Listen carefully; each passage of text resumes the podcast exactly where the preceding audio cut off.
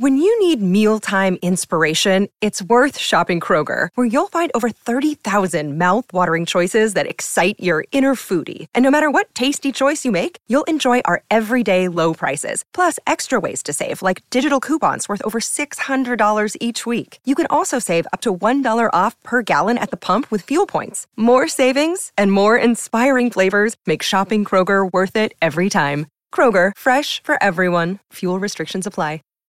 When you need mealtime inspiration, it's worth shopping Kroger, where you'll find over 30,000 mouthwatering choices that excite your inner foodie. And no matter what tasty choice you make, you'll enjoy our everyday low prices, plus extra ways to save, like digital coupons worth over $600 each week. You can also save up to $1 off per gallon at the pump with fuel points. More savings and more inspiring flavors make shopping Kroger worth it every time. Kroger, fresh for everyone. Fuel restrictions apply. Привет! Это Кристина Вазовски, и вы слушаете «Извини, что голосовым» — подкаст о современном этикете. Второй сезон посвящен культурным особенностям разных стран. Вместе с нашими гостями мы обсуждаем отношения, еду, работу и digital этикет. Эксперт сегодняшнего выпуска Дана Лопес, гид по Перу. И мы отправимся в Перу. Поехали! Дана, привет. Всем привет. Ола. Ола. Вот тале, Я обожаю просто эти регетоны из ТикТок. Это моя guilty pleasure. Где ты сейчас находишься? Такой стандартный вопрос. А, я сейчас нахожусь в столице Перу, в Лиме, в южное полушарие. У нас вот сейчас как раз начинается лето. У вас наоборот, там уже становится холодно, у нас вот только-только теплеет. Расскажи, пожалуйста, во-первых, сколько ты живешь в Перу и почему туда переехала, как говорится, in the first place? Первый раз я приехала в Перу в 2018 году. То есть, если посчитать в общем, я уже живу в Перу больше трех лет, почти уже четыре года. Переехала я, потому что познакомилась со своим будущим мужем, перуанцем. Мы познакомились как раз вот на чемпионате мира по футболу в Москве. И первое время общались дистанционно, на расстоянии, онлайн. И потом уже я приехала как турист в Перу, познакомилась с его родителями. Потом он приехал еще раз в Россию, познакомился с моими родителями. Вот мы решили пожениться и переехать в Перу.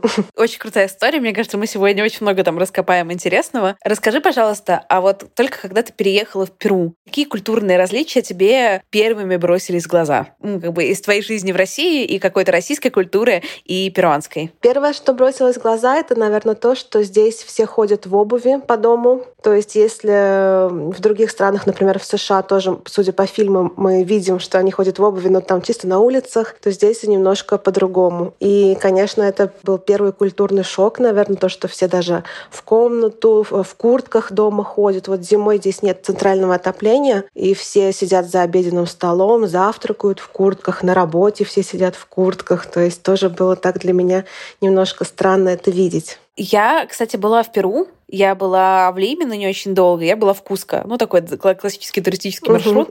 И я заметила, что они в целом довольно... Ну, как бы нет особого разделения, как в России, на домашнюю уличную одежду, что можно, знаешь, там лечь на кровать, например, в обуви, это тоже да, окей. Да, да. Какие-то такие штуки. Прикольно. А как тебе кажется, с чем это связано вообще? Когда я спрашивала об этом мужа, он мне сказал, что они просто не парятся над такими мелочами жизни. Прикольно, зафиксировали. Какие еще? Вот это какая-то такая штука, да, первая бросилась. А какие тебе кажутся главные, ну, отличия, возможно, которые с годами тебе стали заметны из э, какой-то российской, перуанской культуры? Манера вождения. Здесь, э, наверное, большинство водителей вообще не знает правила дорожного движения, никогда не включают поворотники. И самое интересное, что я заметила, что даже когда они включают поворотники, они поворачивают совершенно в другую сторону. Не тот поворотник, который они включили. И, конечно, с одной стороны, нашим соотечественникам здесь очень опасно, страшно водить. Но с другой стороны, другие девочки, наши соотечественницы, они говорят, что наоборот, здесь водить намного проще, потому что никто не ездит по правилам, и они тоже не ездят по правилам, и поэтому все довольны.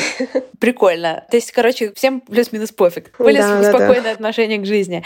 Смотри, вот ты упомянула, что ты переехала, познакомившись с бойфрендом. Какие у вас были притирки? Из-за чего вы там, не знаю, ссорились или не понимали друг друга? Ну вот больше как раз-таки из- из-за таких бытовых вещей, например, когда мы приехали в Россию, то есть он уже приехал второй раз в Россию знакомиться с моими родителями, когда мы закатывали в дом чемоданы, моя мама начала сразу мыть колесики от чемодана, чтобы закатить квартиру, да. И для него, конечно, это было очень странно.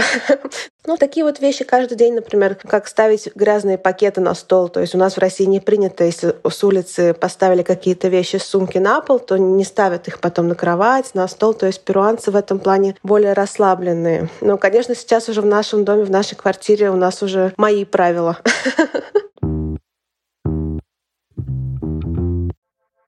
Представьте себе ситуацию. Вы спокойно работаете дома, на фоне что-то играет, телевизор. Целый день крутятся фильмы. Обычный параллельный звук для создания общего настроения. Это не подкасты, в которые нужно слушаться. Неожиданно ваше внимание привлекает музыка. «Мама Мия», Аманда Сейфред, Мэрил Стрип, Пирс Броснан, зажигательные песни Аба. И все вроде бы хорошо, но что-то не дает вам покоя. И тут до вас доходит. Сегодня 27 ноября, День матери. Один из самых теплых праздников в году. А вы не то чтобы готовы, вы даже понятия не имеете, что делать и куда бежать. Выдыхайте. Я просто предупредила. Но даже если вы сейчас в такой ситуации, есть выход. Marketplace Flow Wow. Здесь можно заказать подарки, цветы, десерты, украшения, сотни тысяч позиций для отличного сюрприза мамам в подарок, о котором вы могли забыть. Доставка от 15 минут в более чем тысячи городах по всему миру точно вас спасет. И грандиозного провала не случится. Если вы просто стоите перед проблемой, что же подарить другу, близкому человеку или начальнику на один из множества приближающихся праздников, напоминаю, есть ваш спасательный круг Flow Wow. Во-первых, поставьте события в календарь напоминаний в приложении Flowwow, чтобы точно не вспоминать о праздниках по фильмам. Во-вторых, расслабьтесь, за качество выбранного товара ответит система рейтингов и база отзывов. Да и магазин, который вы выберете, перешлет фото подарка перед отправкой. Так что упрощаем себе жизнь, переходим по ссылке в описании в Marketplace Flowwow, вводим промокод «ГОЛОС» на латинице, слитно, большими буквами и получаем скидку 10%. Поздравляем близких с праздниками вовремя. Только помните, что подарок — это лишь часть успеха. Дарите эмоции. Как вообще твои родители отреагировали, когда ты сказала, вот у меня бойфренд, и он перуанец? Мама спокойно более-менее отнеслась к этой новости. Папа, конечно, у него сразу такой возник образ Перу, что это какие-то джунгли, что там какой-то индеец вышел там из джунглей. Ну, потом, конечно, когда они познакомились с Цезарем, вот с моим мужем, то мой папа уже успокоился, что хороший парень. А как э, твой вообще муж реагировал на то, когда вот он приехал в Россию знакомиться с твоими родителями? Э, какой для него это вообще был опыт? Ему, конечно, было тяжело, потому что он не знал русского, ну, в принципе, он сейчас как бы тоже в процессе изучения. Свободно он пока не говорит, только базовые вещи. И мои родители не знают английского, и его родители тоже не знают английского. То есть первое время он со своими тестями, я со своими свекрами, мы так чисто общались на пальцах, то есть переводили друг другу там, что необходимо. Но сейчас уже я с его родителями общаюсь на испанском, но вот с его стороны он с моими родителями, конечно, еще не может свободно говорить на русском. А вот с точки зрения, как бы если мы немножко делаем там такой зум-аут, шаг в сторону. Как вообще перуанцы заводят отношения? Как они знакомятся, как они начинают встречаться? Судя по опыту вот друзей моего мужа, то, что я познакомилась с его друзьями, я могу сказать, что, в принципе, знакомятся обычно через друзей. То есть большинство вот пар как раз-таки это вот из общей компании образовались. И я заметила, что здесь, в Перу, очень многие встречаются там по 5-10 лет и не торопятся выходить замуж. Как вот обычно у нас там два года повстречались и сразу свадьба. А здесь вот э, сейчас новое поколение, они женятся, заводят детей вот уже ближе к 40 годам. То есть вот друзья моего мужа, ему уже под 40 лет, и, конечно, меня это очень удивило, что вот у них только первые дети появляются, только вот они женятся, выходят замуж. А насколько вообще Перу религиозная страна? Здесь католики. И могу сказать, что тоже одна из таких вещей, которая меня удивила, что практически на каждом рынке, на каждой улице, везде вот есть вот это изображение Иисуса Христа. То есть в этом плане, конечно, можно сказать, что они очень религиозные. Например, у меня муж, когда мимо церкви проезжает, всегда вот крестится. Много на машинах, например, какие-то надписи религиозные, да, вот клеют как стикеры. Но сами по себе, мне кажется, перуанцы не особо религиозны, особенно вот современное поколение. Особенно вот, например, если взять э, уровень преступности, да. Здесь Латинская Америка, здесь очень тоже много приезжих э, сейчас из Венесуэлы. То есть, я думаю, сильно религиозные люди бы не занимались такими вещами. Не было бы такого сильно криминала, если бы они были очень религиозные. Прикольно. Мы к криминалу, мне кажется, еще вернемся. Почему я задала вопрос про религиозность? Это связь религиозности или псевдорелигиозности с жизнью, например, совместной жизнью и сексуальными отношениями до брака. Но в Перу это супер, короче, распространено, супер норма. То есть можно жить вместе молодым людям, и это окей, и никем не порицается. Да. Ну, здесь, кстати, больше вот важнее именно свадьба религиозная на самом деле, как венчание, да, по-нашему. То есть э, обычно сначала регистрируют брак в ЗАГСе, и они потом могут через э, несколько месяцев э, провести вот уже грандиозное такое празднество уже в церкви. То есть если у нас больше как-то наоборот, когда невеста наряжается на церемонию в ЗАГСе, здесь невеста наряжается как раз-таки на религиозную свадьбу в церкви. Я, кстати, слышала, поправь меня, если не права, что там не так просто, на самом деле, выйти замуж. Нужно чуть ли не провериться на ВИЧ, подать заявление куда-то. Ну, то есть там какие-то есть довольно сложные процессуальные штуки. Да, это правда. Здесь нужно сдать анализы на ВИЧ. Здесь нужно подать заявление даже в газету. Очень тоже забавно. Для того, чтобы, если кто-то против, чтобы у них было время остановить эту свадьбу. В этом плане здесь очень нужно много документов, да, это правда. Есть ли какие-то традиции еще там, не знаю, связанные с подарками или чем-то таким? Потому что, например, что меня удивило, когда я была в Гане, это то, что там на похороны нужно всем обязательно скидываться и давать пожертвования. Но при этом взамен этого семья почившего, она организовывает на похоронах прям тусовку, там, с диджеем и с банкетом. А вообще, если тебя пригласили на свадьбу, там, сколько она длится, как ее отмечают, что дарить? Какие-то такие подробности? Обычно молодожены, они заранее подготавливают список подарков. Э, есть такой сайт, где можно как создать электронную корзину, добавить все необходимые товары. Гости регистрируются на этом сайте, и уже прямо онлайн можно совершить покупку, оплатить какие-то товары из этой корзины, и потом жених с невестой просто доказывают доставку или забирают из магазина все подарки. Мне кажется, это очень удобно, чтобы не таскать на свадьбу огромные там коробки, пакеты. Блин, да. Такой типа супер вишлист.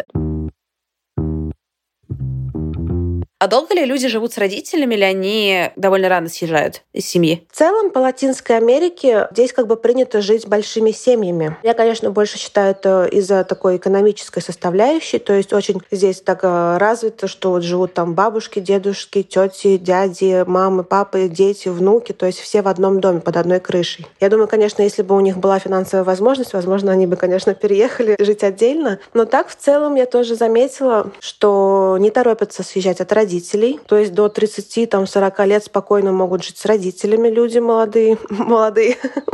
И потом уже, когда они заводят семью, конечно, кто-то там арендует жилье, кто-то приобретает уже свое. Либо, кстати, очень тоже популярно достраивать верхний этаж. То есть если у семьи какой-то частный дом, то есть они специально оставляют место на крыше, то есть не делают крышу и делают, чтобы можно было возвести дополнительный этаж там на расширение семьи.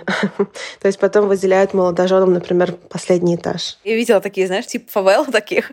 Короче, очень-очень странные многоэтажные домики. А если мы говорим про такую немножко перуанскую культуру в общем, знаешь, есть стереотип про российскую мечту, там, купить э, машину, квартиру, дачу. Я не знаю, насколько это сейчас актуально в текущем времени, скорее это уже отходит на нет. Но все равно, мне кажется, какое-то ядро сохранилось. Есть ли какие-то такие тудулист у перуанца? Скорее всего, у тех, кто зарабатывает достаточно, да, есть такие виш-листы, но могу сказать, что даже многие перуанцы на самом деле никогда не были на Мачу-Пикчу. То есть, опять-таки, из-за вот, скорее скорее всего, финансовой составляющей, потому что тот же вот туристический поезд до Мачу-Пикчу, он стоит довольно недешево. Хотя для перуанцев, кстати, есть местный поезд, который стоит копейки, но нужно на него покупать билеты там за неделю заранее, и там стоячие места. То есть не так, что туристический поезд, там класса люкс, вот как ездят, приезжают туристы. Да, я на эту Мачу неделю шла. так что я поезд тоже не застала. Почему-то это считается легким хайком, но для меня это был чуть ли не самый сложный хайк в жизни, потому что я была там в группе с 20 мужиками, я была одна девочка, и они были супер атлеты, и они решили побить там какой-то рекорд Гиннесса по прохождению Мачу Пикчу и бежали все три дня. Это трехдневный трекинг, да, Inca Trail. Да-да-да, вот этот Inca Trail трехдневный трекинг, они бежали все три дня, И я там чуть не умерла, пытаясь за ними ну, доползти. По горам там не особо не побегаешь, да, на такой высоте. Да, но там есть какие-то люди, которые вот там типа супер рекорды, которые вот как раз пробегают за супер короткое время. Это, кстати, как были раньше часки. Вот э, во времена империи инков там были такие курьеры часки, которые бегали на большие расстояния, передавали сообщения, как почта. Да, так что вот они, видимо, пытались поразить, но я там чуть свои легкие не выплюнула, пока за ними ползла. Знаешь, мне подъем на Анапурну дался легче, вот, туристический инкотрейл. Какое вообще в Перу отношение к семье в целом? Как я уже сказала раньше, семьи здесь, в принципе, большие. Здесь очень, особенно вот у старших поколений, там было по 5-8 детей. Вот у моего мужа, да, у бабушки было 8 детей. То есть, соответственно, много там дядь, теть, много двоюродных, там, троюродных братьев, сестер. И, в принципе, все живут дружно, все общаются, собираются. В этом плане, конечно, да, у них семья имеет важное значение. Есть ли какой-то матриархат или, наоборот, патриархальные какие-то традиции? Можно сказать, что есть патриархат больше, потому что даже есть такое слово «мачист», мачист, мачизму. То есть, когда мужчина всегда прав, там, а жена сидит дома, смотрит за детьми, готовит кушать. Это больше, конечно, отголоски прошлых. Сейчас уже больше такие независимые девушки, женщины. Много, кстати, феминисток здесь есть. Я даже удивилась, что некоторые пары среди друзей моего мужа, там девушки сами за себя платят в ресторанах, хотя они встречаются там лет 10. То есть, э, как бы уже женщина э, хочет тоже иметь вес в семье. Если мы говорим здесь про карьеру, что нужно держать в голове, если ты, например, хочешь строить бизнес в Перу? Нужно иметь в виду, что перуанцы, они очень такие, можно сказать, немножко ленивые. То есть они любят вот все откладывать на потом. У них вот есть любимое слово такое маньяна, что вот я сделаю все завтра. То есть и даже если завтра уже наступило, потом опять можно сказать, ладно, маньяна, маньяна там, сделаю, сделаю, не переживай. И в этом плане, конечно, сложно иметь дела с перуанцами. Как-то раз мы ждали доставку из магазина. Нам должны были привезти холодильник. Нам сказали, все, ждите вот в понедельник там с 8 утра до 6 вечера. Мы просто просидели весь день дома, и в итоге нам так его и не привезли. Потом мы еще ожидали этот холодильник три дня. Ну, в итоге, ладно, слава богу, хоть привезли. Но вот эти вот э, рабочие моменты с перуанцами, конечно, нужно прям очень строго обговаривать, потому что они любители откладывать все на потом и не особо торопятся выполнять свои обязательства. Прикольно. А как тебе кажется, чем Перу отличается от остальных стран в регионе? Или как перуанцы, может быть, про себя говорят? Знаешь, вот мы перуанцы, мы такие-то, вот эти, не знаю, венесуэльцы, колумбийцы, не знаю, аргентинцы, чилийцы, whatever, да, подставь нужное. Вот они, конечно, вот не такие какие-то, как мы. Перуанцы, они очень гордятся гордятся своей кулинарией. Перуанская кухня, она считается такой самой разнообразной в мире. Цевиче — это главное перуанское блюдо, да? И они часто, можно сказать так, соревнуются с чилийцами, потому что, кстати, у них раньше тоже была в прошлом война Перу с Чили. И вот, наверное, еще с тех времен у них такая продолжается конкуренция. То, что чилийцы заявляют, что севиче — это их блюдо. Перуанцы, конечно же, говорят, нет, севиче — это чисто перуанское блюдо. Потом чилийцы тоже сказали, что алкогольный напиток писко — это чилийский напиток. Перуанцы говорят, нет, это перуанский напиток. В общем, у них вот все время так, такие соревнования между Перу и Чили. Кстати, вот недавно тоже проводили конкурс World Travel Awards, и Перу заняло вот как раз-таки три призовых места. Это лучшее гастрономическое направление, лучшее культурное направление и вот лучшей мировой достопримечательностью как раз был признан Мачу-Пикчу. И вот по поводу перуанской кухни тоже немножко расскажу. То, что здесь в Перу вот в свое время был огромный приток иммигрантов из Китая, из Японии. Тут даже, кстати, президент был одно время вот этнический японец Фухимори. И поэтому тоже, конечно, это все смешение перуанских культурных традиций, вот европейских, то, что испанцы принесли в Перу, тоже вот азиатских, китайской и японской кухни. И вот на самом деле не зря говорят, что перуанская кухня там одна из лучших кухонь в мире. Первое время она мне вообще не зашла. То есть это нужно прочувствовать. Кстати, в Москве есть несколько перуанских ресторанов. Один из них недавно открылся, называется Оюко. Его шеф-повар — это как раз-таки один из лучших шеф-поваров в мире. Верхилио Мартинес. Его ресторан в Лиме Централь занял второе место, если не ошибаюсь, в мире. Тоже рекомендую, у кого будет возможность и у кого получится туда записаться, потому что там на месяцы вперед все расписано. Обязательно сходите, попробуйте перуанскую кухню. Вот эти вот все китайские веяния, это вот чифа, рестораны. Конечно, это не совсем китайское, это вот именно китайско-перуанское веяние, да. Японские, ники, рестораны тоже на каждом шагу здесь в Лиме. Здесь, в принципе, есть вот реально на любой вкус рестораны. И итальянские, и перуанские. Очень много морепродуктов, фруктов. Каждый год, круглый год. В этом, конечно, огромный плюс Перу. Прикольно. Я тоже не сразу заценила перуанскую кухню, потому что как только я приехала, я там в Перу тотал пробыла, наверное, так, ну, типа пару месяцев я там протусовалась. И мне сначала казалось, что там только есть рис и картошка, и бобы. Ну, Перу как раз-таки родина картофеля, да, здесь там огромное множество сортов, 3000 сортов, даже больше. Да, поэтому это не как, знаешь, отправлять кого-то в магазин за картошкой, нет нифига, там приходишь, и там как раз их столько, что ты не знаешь, что такое вообще бывает. Поэтому всем очень советую. Там каждая картошка, оказывается, есть для жарения, для варения, для смотрения, для салата. Да, да, да. да. Для пюре, для жарки. А как вообще дела обстоят с безопасностью в стране? Есть районы относительно безопасные, например, вот район Мирафлора, Сан-Исидро, да, такой более туристический район. Это мы про Лиму сейчас говорим, да? Да, про Лиму именно, да. Лима вообще считается самым таким опасным городом в Перу. В принципе, в провинциях перуанских, вот даже в том же Куско там и в других городках, там, в принципе, безопасно. Но вот если именно говорить про столицу, про Лиму, то здесь, конечно, нужно быть на чеку, всегда держать свой телефон, сумку. Даже когда вы едете в машине, например, если вы сидите в телефоне, там могут запросто проехать на мотоцикле, выхватить через окно телефон, какие-то вещи, даже могут разбить стекло, если окно даже закрыто. Поэтому в Лиме, конечно, лучше быть очень-очень аккуратным. Не сложно себе адаптироваться было к этому уровню опасности? Первое время, да, сложно. Первое время я даже не ходила никуда одна из дома. У меня муж тоже э, предупреждал, там, лучше не рискуй, сиди дома, там, потом вместе сходим куда-то. Первое время мне и самой было страшно, но сейчас уже, в принципе, освоилась за это время. Сейчас уже спокойно могу, в принципе, по безопасным районам передвигаться самостоятельно. Но даже когда вызываете такси, например, тот же Uber, всегда нужно сравнивать номер машины и даже фотографию водителя, потому что были случаи, когда бывали какие-то машины другие приезжали, или водитель вообще не тот, который указан в приложении. То есть лучше, конечно, все перепроверять, прежде чем садиться в машину. У меня была довольно такая забавная история в Лиме. Я там была, когда еще не было еще Uber, там не было никаких телефонных такси, типа приложений. Если хочешь такси, там нужно было там либо поймать его рукой, либо заказать по телефону. У меня там был какой-то один день пересадки в Лиме. Я тусила в каком-то очень э, торговом центре. Я забыла, как он называется. Там такой красивый с парком на набережной, по-моему, есть. Ларкомар? Да, по-моему, он. Ну, короче, такой fancy а Ну, типа, у меня было там пару часов, и там такой стоял ряд такси. я помнила, мне там предупреждали, Лима, опасный город, там будь начеку. Ну, я как бы смотрю, ну, стоянка такси. Ну, я села в такси. Я сажусь в такси. Таксист берет, снимает шашечку ее с крыши, убирает, и мы как бы трогаемся. Вот. И, и, и ничего больше не выдает, что это такси вообще. Вот. И я сижу... Да, здесь и... много нелегальных да. таксистов. И я вот эти полчаса до аэропорта, я молилась, чтобы мы ехали в аэропорт.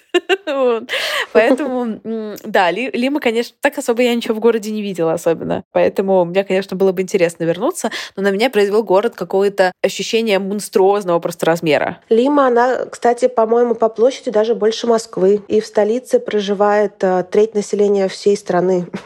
Здесь очень много приезжих из провинции, также вот из других стран иммигрантов, как вот из Венесуэлы, например. Поэтому Лима с каждым, можно сказать, днем растет, расширяется. Очень много там незаконных построек на окраине города. Да даже и в центре города очень много незаконных построек по типу фавел тоже. Меня еще удивило, что Лима нифига не дешевый город. Да, по сравнению с уровнем жизни, конечно, здесь очень дорого. И по сравнению вот со средним уровнем зарплат. То есть недвижимость, в принципе, можно сказать, что как по московским ценам. Но уровень жизни оставляет желать лучшего. То есть с Москвой, конечно, здесь не сравнится. Тот же сервис, тот же, например, то, что в Москве, в принципе, можно все купить 24 часа в сутки, там супермаркеты, рестораны, здесь в Лиме все закрывается уже в 10-11 вечера, и как бы ночью здесь ничего не сыскать. Есть ли в Лиме расслоение в обществе и вообще какая-то классовость? Да, конечно, есть. Все это еще тоже пошло вот с испанских времен. Высший слой населения там, это вот были как раз-таки европейцы, белокожие, и местное население было как бы как рабочий класс. и до сих пор даже это сохранилось. То есть, если посмотреть местное телевидение, то можно увидеть, что в основном все ведущие, они светлые, такие более европейской внешности, да, то есть очень мало там на телевидении, например, каких-то репортеров, корреспондентов вот именно такой национальной внешности, да, то есть перуанской. И есть немножко тоже такой расизм внутри Перу к жителям с гор. Ну и, конечно, более богатые жители, они вот как раз-таки живут в районах таких, как Мирафлора, Сан-Исидро. Там жилье очень дорогое, там квартиры могут доходить до миллиона долларов, которые с видом на океан. И многие местные жители, вот особенно приезжие, живут как раз-таки в таких трущобах. Ты должна быть дико популярна там, с такой европейской своей внешностью и таким при этом каким-то, знаешь, немножко латиноамериканским тачем. Ну, конечно, да. Тут, когда приезжают наши девушки, особенно если светловолосые, блондинки голубоглазые, то здесь проходу им не будет. Я терпеть не могу вот этого, знаешь, катколя, когда кто-то начинает тебе свистеть, орать э, и на улице и так далее. Если какой-то, знаешь, это рубрика «Испанский словарь». Как можно этих э, ухажеров, в кавычках, заставить замолчать? Есть ли какая-то волшебная фраза? Но на самом деле лучше даже не вступать с ними в разговоры, лучше просто проигнорировать, пройти мимо, даже не оборачиваться, не смотреть, и так будет безопаснее. Принято. Я просто человек, который хочет обязательно вступить с ними потом в какую-то полемику на любом языке. Есть ли какие-то еще, не знаю, культурные особенности или какие-то, не знаю, интересные истории или байки, которыми тебе хочется поделиться, про которые я не спросила? Здесь, в Перу, в принципе, на самом деле очень много русских, э, несколько тысяч если не ошибаюсь, там 3000, по-моему, зарегистрировано вот э, при нашем посольстве. И они, конечно, раскиданы тоже по всей стране. То есть есть некоторые, которые живут там в священной долине, есть некоторые, которые живут в джунглях, вот особенно те вот, кто увлекается эзотерикой, там вот шаманизмом, какими-то церемониями. Вот, например, в городе Писок рядом с Куско, там тоже есть э, наши люди. В городе Пукальпа в джунглях тоже много наших соотечественников. И даже хотели как-то открыть небольшой такой коттеджный поселок, то есть создать этот коттеджный поселок чисто для наших. Тоже слышала, где-то была вот идея такая выкупить участки, чтобы сделать такую мини-русскую деревню. Но пока до дела этого не дошло. И, кстати, здесь еще есть такой городок, как Сапампа, там, где очень много приезжих немцев. То есть там даже вот они устраивают Октоберфесты, там вот эти все праздники, там даже дома такие все очень похожие какие-то на немецкие. И сами люди как бы европейской внешности там живут. Так обособленно недавно тоже создали свою комьюнити. Да, я знаю про такие немецкие комьюнити в Аргентине, но они такие немножко пострейховой направленности. вот, но очень интересно. Дана, спасибо большое, что ты пришла сегодня, рассказала такие интересные факты про Перу. Угу. Спасибо, Под... что пригласили. Подписывайтесь на Дану в и она ведет потрясающий блог про Перу. Ссылка будет в описании подкаста. Спасибо тебе и пока-пока. Всем пока.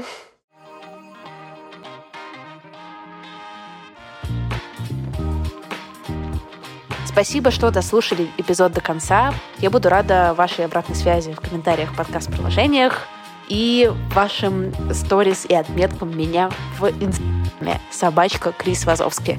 До встречи на следующей неделе. Пока-пока.